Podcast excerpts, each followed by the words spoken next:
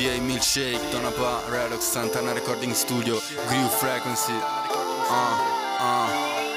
yeah. NBA milkshake come pescare il jolly Noi ne mettiamo 30 match proprio come Steph Curry. Se per le strade a Milwaukee chiedi di Dio per assurdo Loro diranno che il suo nome è Gianni Sant'Etokounmpo Piovono triple da urlo Sembra tornato il Dream Team. USA MVP un oro al collo KD Sembrava fosse Space Jam ma era la Summer League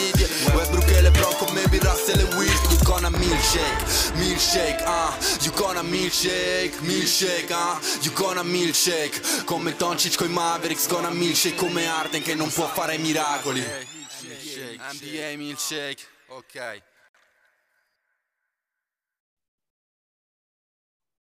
Bentornati a NBA Milkshake, il podcast sul basket più bello del mondo con Davide Chinellato e Riccardo Pratesi. In questa puntata, Player of the Night, Kevin Love, il ritorno suo dei Cleveland Cavaliers, e poi Hot and Cold, le squadre calde e fredde della settimana, Dallas che ha ricominciato a volare, gli Utah Jets stranamente stonati, e poi uno contro uno. Io e Riccardo non siamo d'accordo su un tema, il destino di Frank Vogel come coach dei Lakers. Questo è NBA Milkshake.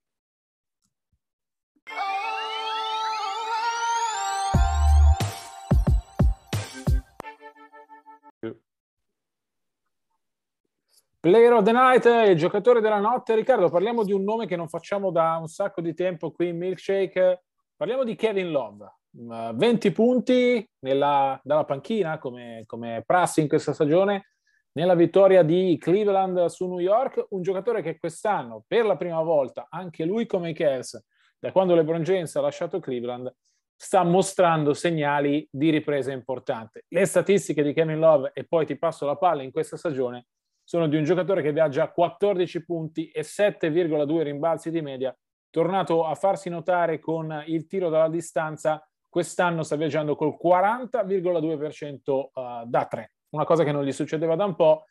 è una cosa che va inserita, secondo me, tra le tante cose buone che ha fatto coach Bickerstaff con i Cavs. Te l'aspettavi il ritorno di Kevin Love o come me pensavi che fosse ormai destinato al Viale del Tramonto? Ah, pensavo fosse un ex giocatore, diciamo, insomma sono onesto. Eh, credo sia un giocatore mh, abbastanza logoro fisicamente, perché comunque ricordiamo che non è solo cioè, quello delle ultime stagioni, stanotte sei triple a bersaglio, cioè un tiratore ormai un tiratore soprattutto dal perimetro a livello offensivo, è, un, un, è, stato, è stato un grande rimbalzista. Stanotte sono 11 rimbalzi difensivi, è uno che comunque si è sbattuto tanto in area, pur non essendo insomma, giocatore fisicamente più pre- né più alto né, né ovviamente più atletico. Uh, io credo che insomma, quando le cose vanno bene diventi più facile un po' per tutti, no? in un contesto di lavoro. E i Cleveland Cavaliers sono una delle rivelazioni stagionali insieme a Memphis, insieme a Chicago, e è una squadra molto, sono una squadra molto giovane e quindi insomma con l'entusiasmo conta tantissimo, c'è poco da fare, è una squadra anche umorale e quando le cose vanno bene insomma diventa più facile per tutti portare il proprio mattoncino. Kevin Love sicuramente ha un contratto assurdo, ma è stato un giocatore vero, questo è giusto ricordarlo perché insomma c'eravamo a, a, a tante finals di cui è stato protagonista, eh, o perdente proprio con i Cavaliers nell'era di LeBron James. E in questo momento, insomma, c'erano grossi dubbi anche sull'atteggiamento, onestamente. Se ti ricordi, ma te lo ricordi meglio di me, insomma, con, con Binaim, eh, da allenatore c'erano state le grosse incomprensioni a livello, insomma, di Bizze da Stella, insomma, Stella che non è più, insomma, aveva tirato via il pallone, mh, mm, si era stizzito perché non era al centro del progetto, mh, mm, difendeva poco e male, aveva poca voglia di giocare. Quest'anno sta addirittura, appunto, come dicevi bene, partendo dalla panchina, però con un atteggiamento, con un linguaggio del corpo, con una, una predisposizione mentale molto, molto migliore. E quindi sta dimostrando che, ripeto, un mattoncino lo può portare pure lui, è un protagonista ritrovato, gli diamo volentieri un po' di vetrina senza venderlo per quello che non è più, però sta portando il suo contributo per una delle squadre più sorprendenti, se non secondo me addirittura la più sorprendente della stagione NBA sino adesso.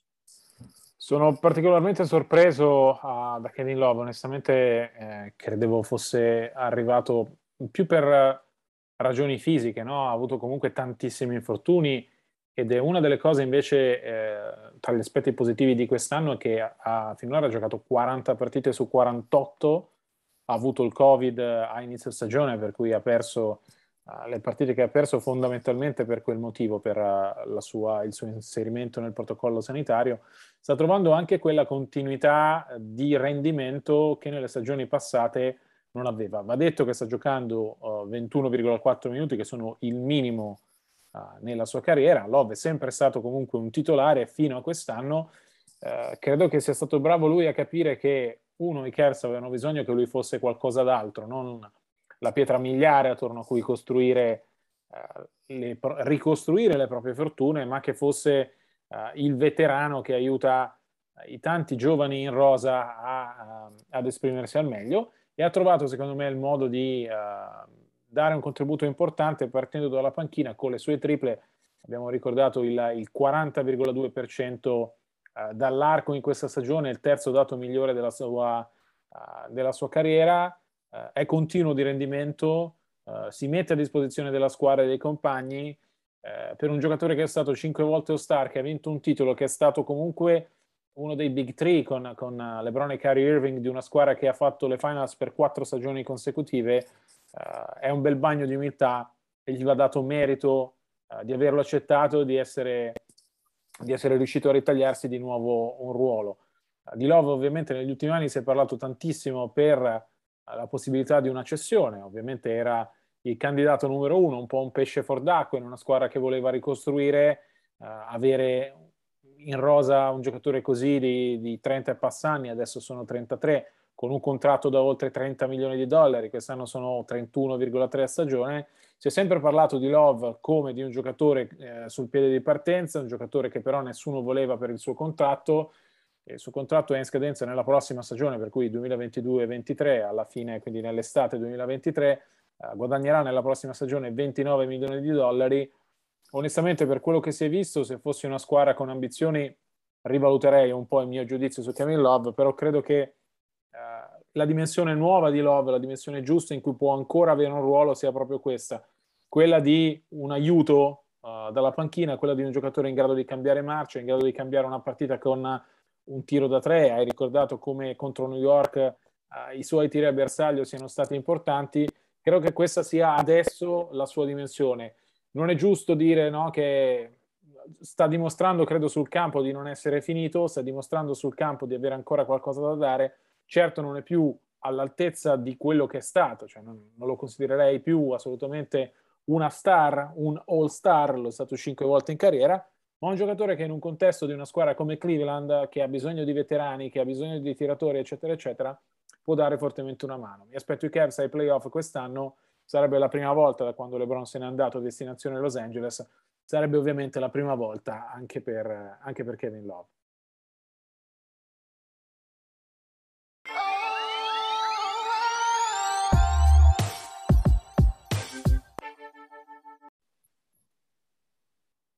Hot and cold, le squadre calde e fredde della settimana. Cominciamo dalla squadra calda, Riccardo, e parliamo questa settimana dei Dallas Mavericks 11 vittorie nelle ultime 13 partite, cambio di passo importantissimo. È rientrato Luca Doncic e si vede perché mi sembra eh, molto più vicino al Luca Doncic che abbiamo ammirato negli anni passati, non al uh, giocatore sovrappeso con tanti problemi fisici di inizio stagione. Si comincia a vedere anche la mano di Jason Kidd.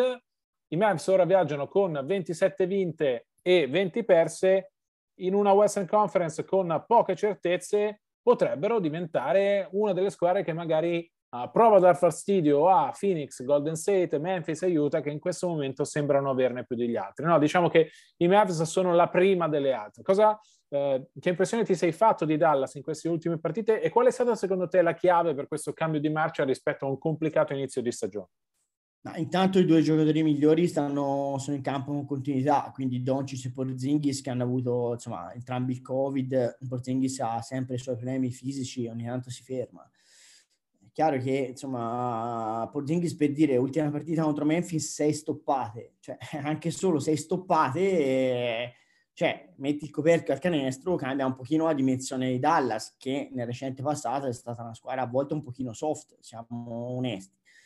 e poi come dicevi bene tu secondo me insomma Doncic finalmente fammi dire usare anche questo avverbio sta granando. E quindi eh, è ben augurante per la seconda metà di stagione dei, dei Mavs perché poi alla fine insomma anche da lui è, è le, cioè bene tutte le voglio dire mm, tutti gli elogi eh, che se li merita, è un giocatore è un talento eccezionale, però poi eh, bisogna usare lo stesso metro per correttezza che usiamo per gli altri e quindi bisogna anche dire che insomma se quel giocatore che raccontiamo è anche giusto che il record di squadra poi lo mh, mm, sia specchio de, del suo talento, perché altrimenti rimane fine a se stesso. Eh, sicuramente è cresciuto fisicamente e come continuità di rendimento adesso, eh, parecchie triple doppie o comunque mh, mm, si è fermato a volte nelle vicinanze.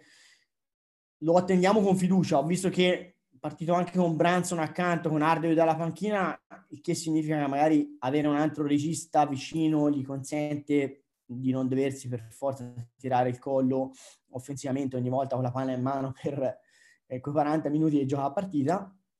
Può essere una buona idea di Kid eh, in assoluto per Dallas secondo me è fondamentale arrivare ovviamente tra le prime sei, non tanto e non solo per eh, evitare gli incroci con Phoenix e con Golden State che oggi sono le squadre che hanno dominato la stagione a ovest, ma anche e soprattutto per evitare il play-in, che è sempre un trappolone, questa è la verità. Proprio perché, poi ne parleremo, Utah sta anche un pochino scivolando come record e Memphis comunque deve darci delle, appena battuta la Mavs, deve darci delle riprove di, di, di, quanto bene sta facendo finora, chiaro che insomma c'è spazio per crescere e migliorare. E comunque ecco, come dicevi, accennavi tu, credo sia anche importante dare elogiare Jason Kidd perché comunque 27-20 non è niente eccezionale, però insomma quinto posto a Ovest è è da compitino, ma la squadra è nettamente in crescita e soprattutto se guardi quello che sta facendo Carlisle a Indiana, a Indianapolis con i Pacers, insomma, mi sembra che eh, i, Cuban possa averla azzeccata, ecco, come cambio di allenatori, cambio di gestione in panchina. Ci sono due cose che voglio sottolineare nella metamorfosi di Dallas. La prima è questa, nelle eh, 13 partite del cambio di marcia, quindi nelle 13 gare in cui i Mavs ne hanno vinte 11, di cui eh, motivo per cui li abbiamo scelti, Dallas ha la miglior difesa NBA per defensive rating, quindi per punti concessi ogni 100 possessi, ed è l'unica squadra in assoluto in NBA che in questa finestra concede meno di 100 punti ogni 100 possessi. Sono 99 punti concessi ogni 100 possessi. Per darvi un paragone, Golden State, che nello stesso intervallo di tempo è la seconda miglior difesa in NBA, ne concede 105, per cui 6 punti in più ogni 100 possessi. Credo che il cambio difensivo sia una delle chiavi della, della, svolta dei Mavs. Hai fatto bene a sottolineare le cifre di Porzingis uh, dal suo rientro in campo dopo il Covid, a cui seguivano ovviamente i problemi fisici, sta viaggiando a 2,5 stoppate a partita. Um,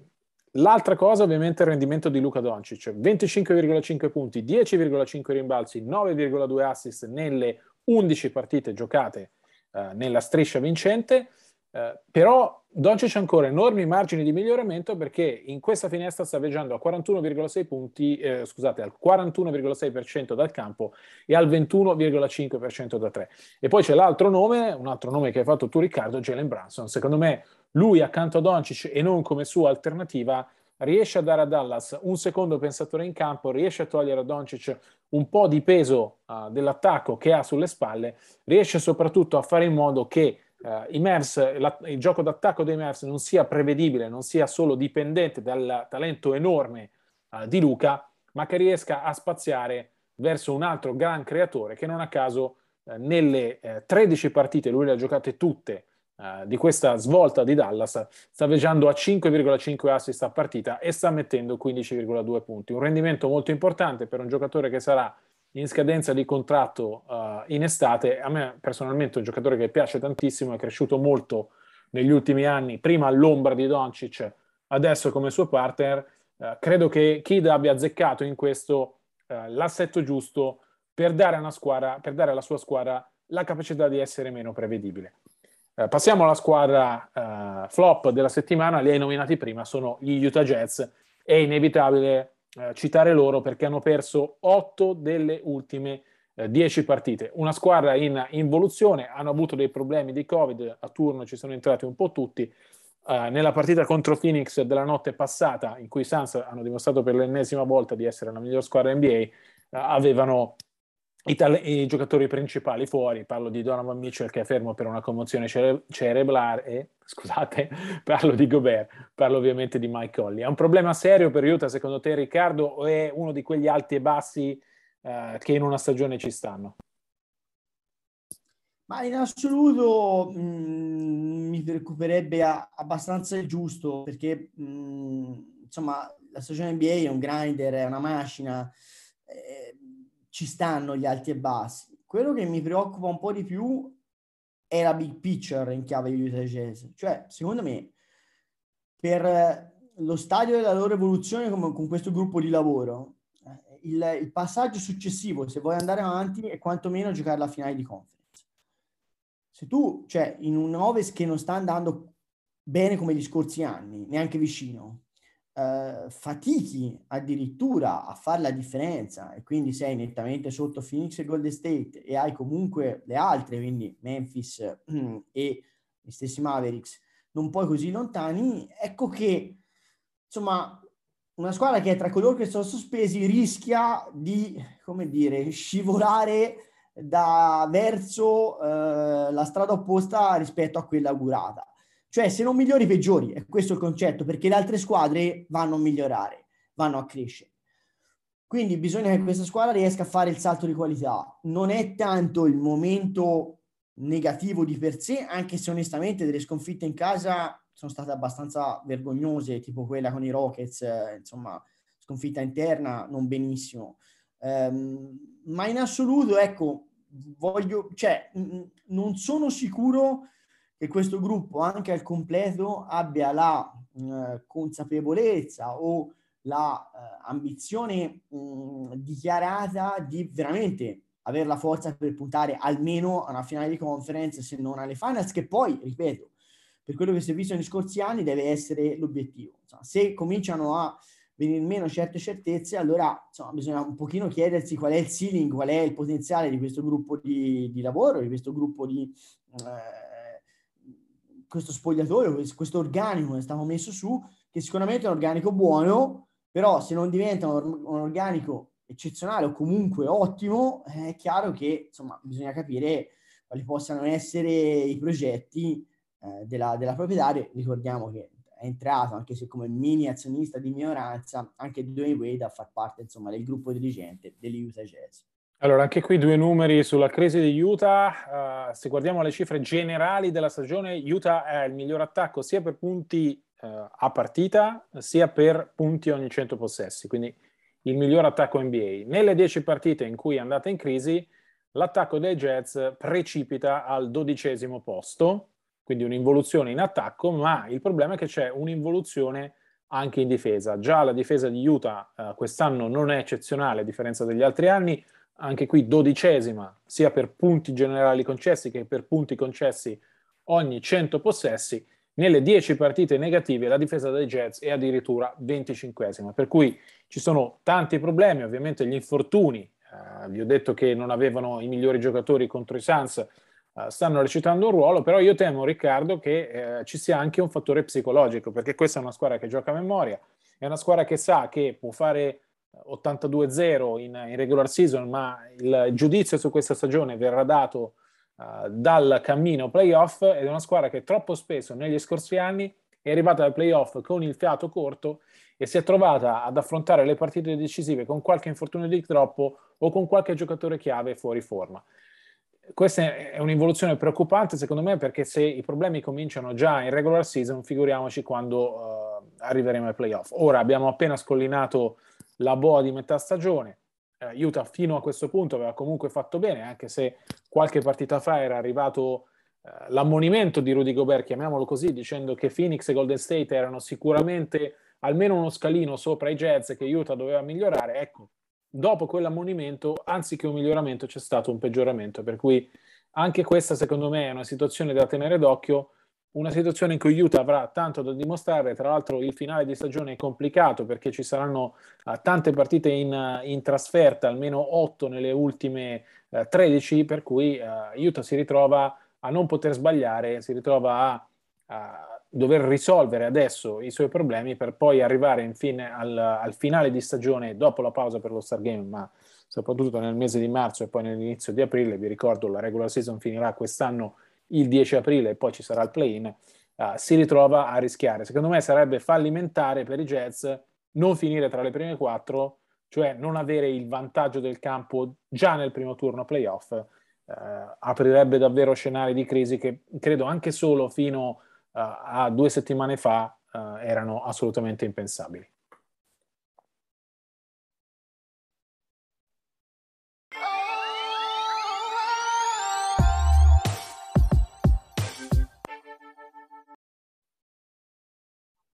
Uno contro uno, io e Riccardo non siamo d'accordo su un tema. Il tema della settimana è il destino di Frank Vogel. Riccardo, siamo, abbiamo superato la boa di metà stagione. I Lakers viaggiano con 23 vinte e 24 perse.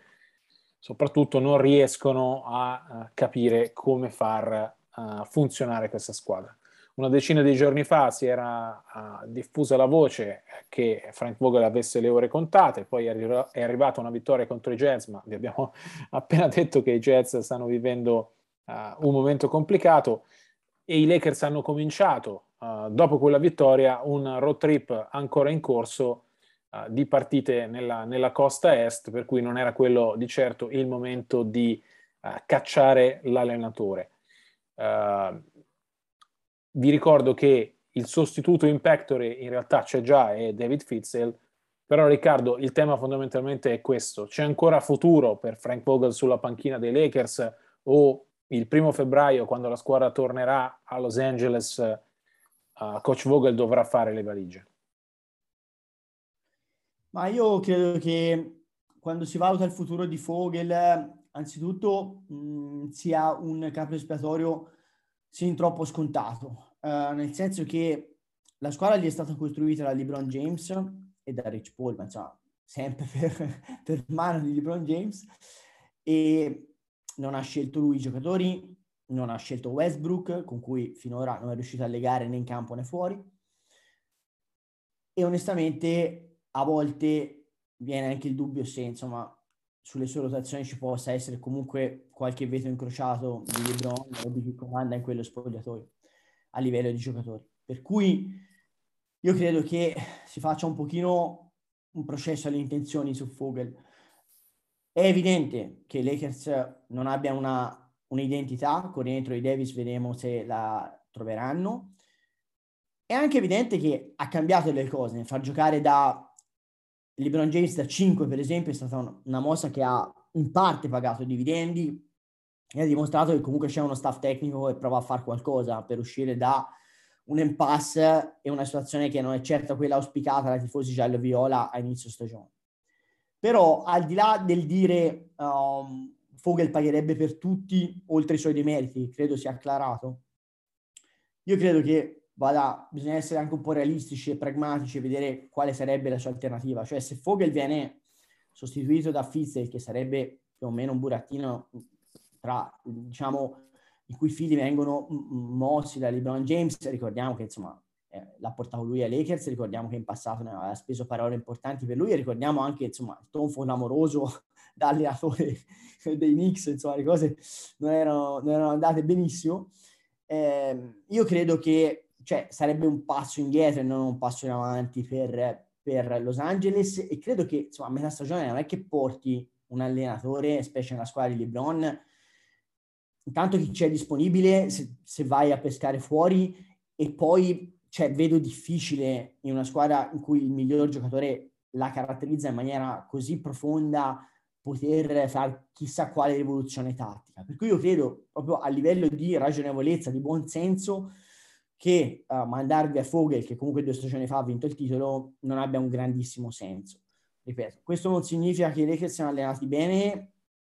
non so quanto di nuovo le colpe siano di Fogel, e questo non significa che uh, i tifosi dei Lakers debbano accontentarsi di questa versione. È una squadra con tantissimi veterani, è una squadra che comunque, secondo me, cambierà marcia quando uscirà da giocare ai playoff o per i playoff in caso si passi, passino dal play-in è chiaro ecco, che i problemi sono tanti, ma non è che mandare via Fogel, secondo me, magicamente li eliminerebbe di colpo. Sono d'accordo su quest'ultima parte, cioè che cacciare Fogel chiaramente non risolve i problemi, ma io credo che siamo arrivati a un punto di non ritorno e i motivi sono tanti. Eh, il primo è che la squadra non ha un'identità, uh, il secondo è che eh, esiste un problema a Russell Westbrook e io temo che eh, la presenza di Fogel uh, non faccia che aumentarlo. Uh, Westbrook non ha probabilmente fatto troppo per inserirsi nella squadra, al di là invece di quello che si erano promessi lui, LeBron e Anthony Davis eh, in quella famosa cena estiva in cui Westbrook di fatto accettò di fare un passo indietro a livello di star power per giocare con, con LeBron e Davis. Però ecco, il mancato inserimento di Westbrook è uno dei grandi problemi dei Lakers di questa stagione e temo ci sia lo zampino di Vogel, nel senso che i due non si prendono, i due quasi non si parlano. Uh, Westbrook in qualche occasione ha mandato um, messaggi piuttosto chiari sul fatto che gli veniva chiesto di fare qualcosa uh, non proprio nelle sue corde. Eh, temo che per tanti motivi uh, sia arrivato il momento per i Lakers e per Vogel di separarsi. Un altro motivo è che Fogel è un allenatore difensivo fondamentalmente, che aveva impostato la stagione dei Lakers sulla creazione di una difesa uh, che, avesse, uh, che diventasse il punto di forza della squadra. Ora è vero che uh, l'ancora di quella difesa, Anthony Davis, è fermo da un po' e ha avuto un sacco di problemi quest'anno, però ecco, i numeri dicono che i Lakers in questo momento sono la terzultima peggior difesa, la terzultima difesa della, dell'NBA per punti concessi, e sono mediocri a metà classifica per punti concessi ogni 100 possesso. Io imputo a Fogel la colpa di non essere eh, mai riuscito a né gestire lo spogliatoio né dare un'identità alla squadra. Per troppo tempo si è eh, guardato la big picture, che è comunque la cosa giusta da fare, però poi eh, quei progressi che servivano non ci sono mai stati. E siamo arrivati adesso, oltre metà stagione, in una squadra che continua a cambiare quintetto base in ogni partita, che continua a cambiare modo di stare in campo, perché hai ricordato tu di come eh, l'inserimento di LeBron da centro avesse comunque portato dei dividendi, adesso siamo tornati ad un quintetto con Dwight Howard centro e poi ci sarà da reinserire Anthony Davis che esclude la presenza di LeBron da centro. Uh, ci sono alternati tanti giocatori sugli esterni, adesso sembra che Stanley Johnson, che fino a un mese fa era fuori dall'NBA, uh, sia il giocatore chiave credo che a questa squadra manchi un'identità e credo che soprattutto che le serva una scossa e quando ti serve una scossa uh, non puoi che mandare via l'allenatore. Ora siamo d'accordo che Fitzdale probabilmente non è l'uomo giusto, siamo d'accordo che con Fitzdale uh, le cose, se possibile, finirebbero ancora di più sotto il cappello di LeBron James e del suo clan, uh, però ecco, mandare via l'allenatore è sempre un messaggio molto forte, inequivocabile anche per una squadra di veterani come sono i Lakers. Di certo rispetto al titolo nella bolla si è rotto tanto, uh, perché i Lakers funzionavano molto bene come un quadrumvirato uh, di, di, di, decisioni preso da Pelinka. Da, Pelinka non l'abbiamo ancora citato, però ufficialmente è il massimo dirigente sportivo dei Lakers, uh, da Pelinka, da Vogel, da, da LeBron James e da, e da Anthony Davis. Io credo che negli ultimi due anni questo quadrumvirato si sia rotto credo che la posizione di, di Vogel sia sempre più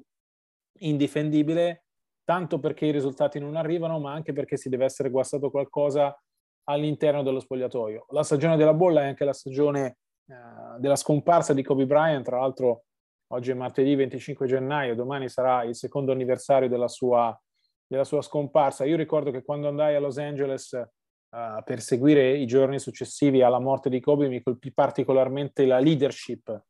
uh, che vedevo in Frank Vogel. In quei, in quei giorni divenne lui il simbolo dei Lakers, divenne lui il volto, quello che andava a parlare con i giornalisti, quello che cercava di tenere insieme una squadra devastata comunque da una notizia uh, terribile. Quel Vogel e, e, quell'onda lunga di quel leader si è poi portata nella bolla ed è arrivata uh, a consegnare ai Lakers uh, il loro titolo eh, quel Vogel secondo me ha perso carisma, ha perso peso all'interno degli spogliatoi e in questo momento credo sia la vittima sacrificale, il capo espiatorio, di certo non sono tutte sue le colpe, di certo è stato sbagliato qualcosa nella costruzione di una squadra con troppi veterani, però credo sia inevitabile in questo momento eh, il primo febbraio, quando, quando la squadra tornerà da questa trasferta, se i risultati non saranno arrivati o se non sarà arrivata quella svolta, che però non è arrivata nelle prime 47 partite della stagione, faccio fatica a immaginare che in questa settimana, con quattro partite importanti, Brooklyn, Philadelphia, Charlotte, Atlanta, tutte in trasferta, i Lakers riescano a cambiare marcia quel tanto che basta per fare in modo che la panchina di Vogel sia salva. Un'altra cosa ci tenevo a dire, la panchina di Vogel non è in bilico da dieci giorni, è in bilico praticamente da fine novembre. L'emergenza Covid ovviamente ha rallentato tutto il processo di cambio che, eh, che era in movimento, si è deciso di dargli un'altra chance, però ecco poi adesso siamo arrivati al momento in cui i nodi vengono al pettine, nel momento in cui eh, con la pausa per lo Star Game alle porte è il momento di cambiare perché i Lakers così non vanno, secondo me non vanno da nessuna parte, sono costruiti con l'idea di poter vincere il titolo, in questo momento farebbero il play-in e secondo me, uno, non sono sicuro, non metterei la mano sul fuoco ad oggi che i Lakers riescano a superare il play-in, due, sono abbastanza sicuro che uscirebbero sia contro Phoenix sia contro Golden State, che sono le due avversarie che incroceranno le squadre in uscita dal play-in.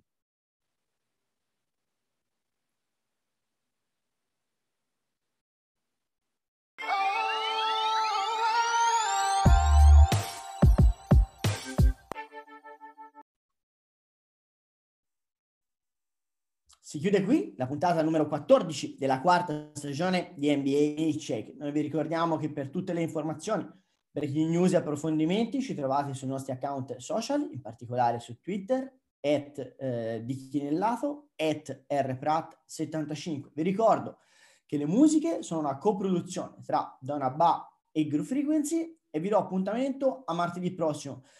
Abbiamo saltato la scorsa puntata, la prima volta che ci succede, direi in quattro anni, ma c'era un problema personale eh, importante e ovviamente sperando che le cose migliori, insomma, vi diamo appuntamento a martedì prossimo e a presto e buona NBA.